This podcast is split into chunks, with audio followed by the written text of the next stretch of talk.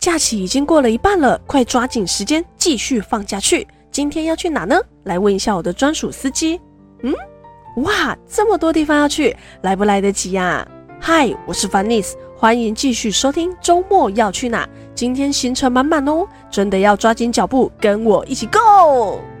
昨天回到家之后，洗完澡立马就倒在床上不省人事了，因为真的太好玩了，消耗了好多体力哦。那所以今天早上呢，一定要吃元气满满的早餐。那因为今天实在是太多地方要跑，所以我们选择外带早餐。那要去哪里吃呢？我们选择了一家满妹古早味蛋饼，它的地址在新北市三峡区大同路四十五之五号。我点了我超喜欢吃的起司二重奏蛋饼，嗯，真的很好吃，饼皮脆脆卡滋卡滋，里面还包浓浓起司，搭配咸咸的酱油，咬下去还爆浆。下次回去的时候啊，我还要再来光顾。那今天呢，老妈子就没有跟随我们一起去气头咯，她呀跑去找人打麻将了，所以我们夫妻呢就一路从阳明山直直爬上去，往金山的路上。那在路上啊，我也看到许多人在骑脚踏车，趁假日好好运动，心里也是替他们加油 ，Go Go Go！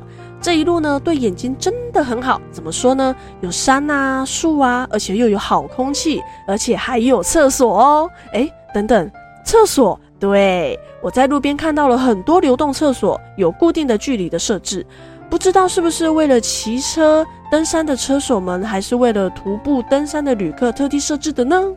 好贴心哦。那后面呢，我们终于到了金山。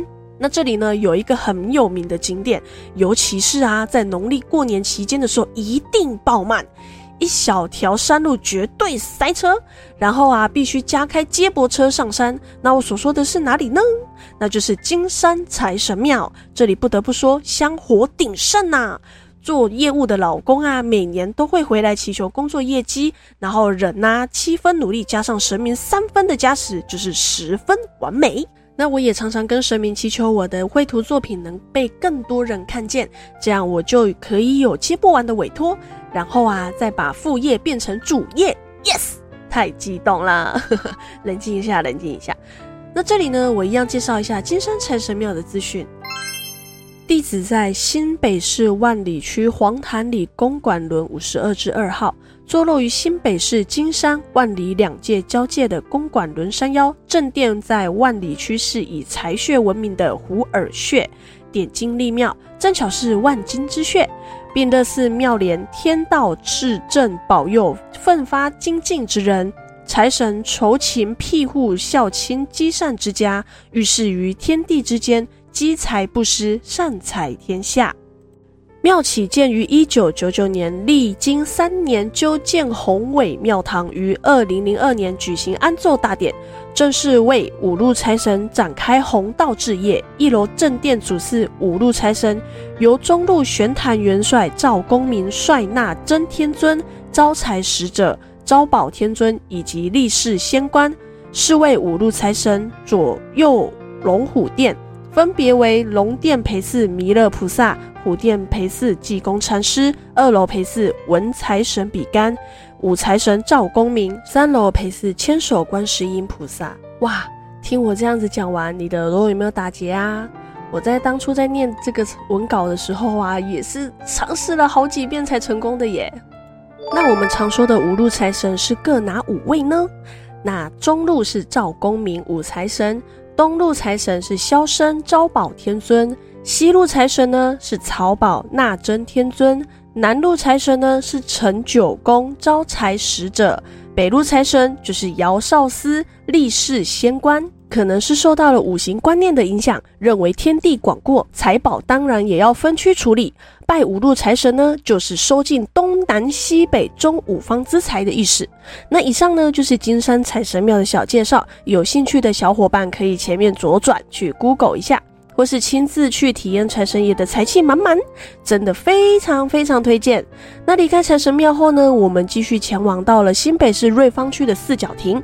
在到目的地前呢，我一样呢哈哈是在昏睡中，所以一觉醒来呢，我是完全不知道我在哪里耶。那好李家在啊，我老公很爱我，不然我真的很怕他把我再去卖掉呢。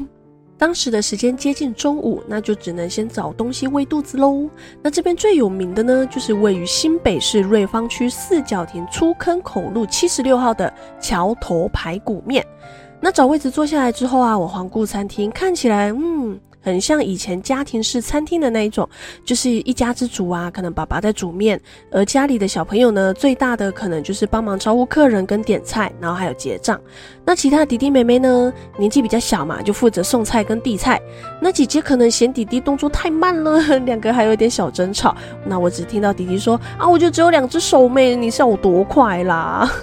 别吵别吵，大家都辛苦了。这端午连假，通常家里有做生意的一定会让小朋友帮忙，那自然而然的就会失去跟朋友出去玩的机会。这样想起来呢，嗯，蛮能体会弟弟的心情的。我点了小碗的排骨面，里面有大块的冬瓜，还有排骨。排骨我想应该是有特别处理过，非常好吃。那它的汤呢，我喝起来的感觉是他们的胡椒似乎不用钱，非常多。然后有点偏油，不过整体风味吃起来还是不错的哦。而且他们还是老字号诶，有来这里的小伙伴啊，一定要来吃看看。那填饱肚子之后呢，我们就沿着桥走过去。那这座桥也蛮有趣的哦，很适合拍照。那里面就挂着一个一个的灯笼，然后我就仔细看了一下，它上面写的是四角亭吉安宫。嗯，等等有经过的时候再去看看吧。走到四角亭车站的后方，我们穿过地下道到了另外一边。那首先看到就是出口旁边写的禁停车辆，那这里我在想应该是怕那个车辆会挡到那个地下道出口吧。但很讽刺的是呢，就是有一台 GoGoRo 停在这边，那我还特地把它拍照起来。那有没有拍到那个就是它的车牌号码，所以没关系。那这个照片呢，有兴趣的小伙伴也可以去我的部落格看看，还蛮违和的。那走过后呢，我往铁路旁边走啊，就有一排的彩虹围栏，这一整个看过去很美耶。我还有用录影的方式这样子慢慢走过去录影。那慢慢走了一路后呢，就有看到那个火车要过来了。我跟老公立即就当下赶快去找最好的拍摄的地点。那既然可以拍到那个彩虹的围栏，又可以拍到火车，那这整体的画面就是很美。然后呢，我居然无意间就走到了吉安宫了。那它大大的牌楼到那个主庙体是有一段距离的，那这样走下去也算挺深的。而且今天天气超好欸，照片拍起来的饱和度啊超高，就好像特地被安排一样。那个画面整个看下来，刹那间就是非常的漂亮，非常的美丽。那我刚好呢也在那里拍到太鲁阁号跟那个彩虹围栏的照片，然后我也很自傲的去跟我老公炫耀。那在这边待了好一阵子之后呢，我们也加紧脚步到另外一个超棒的景点。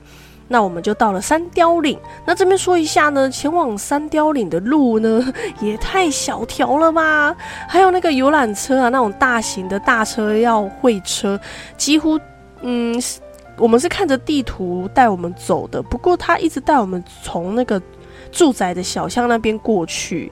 所以我在想说，到底是 Google 的问题呢，还是到底是怎么样才有办法就是叫我们一直往这样那种小条路去。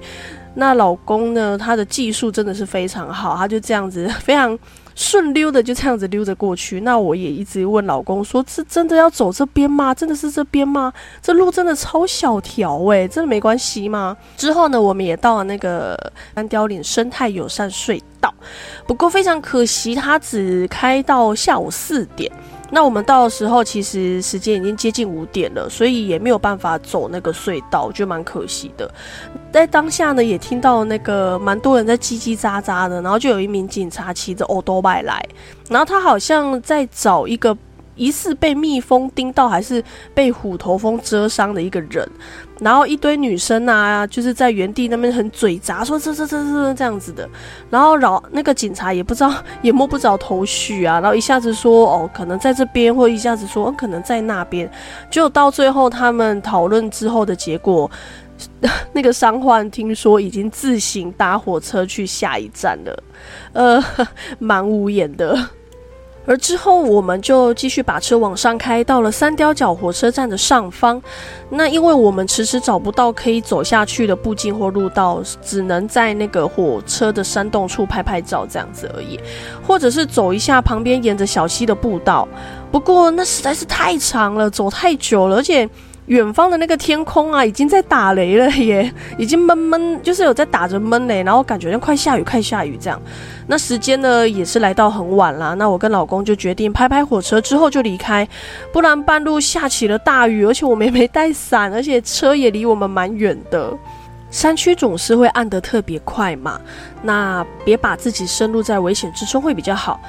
那所以到时候嗯我不明白到底要怎么样才可以走到那个车站呢？不知道有没有小伙伴知道，若是知道的话可不可以告诉我。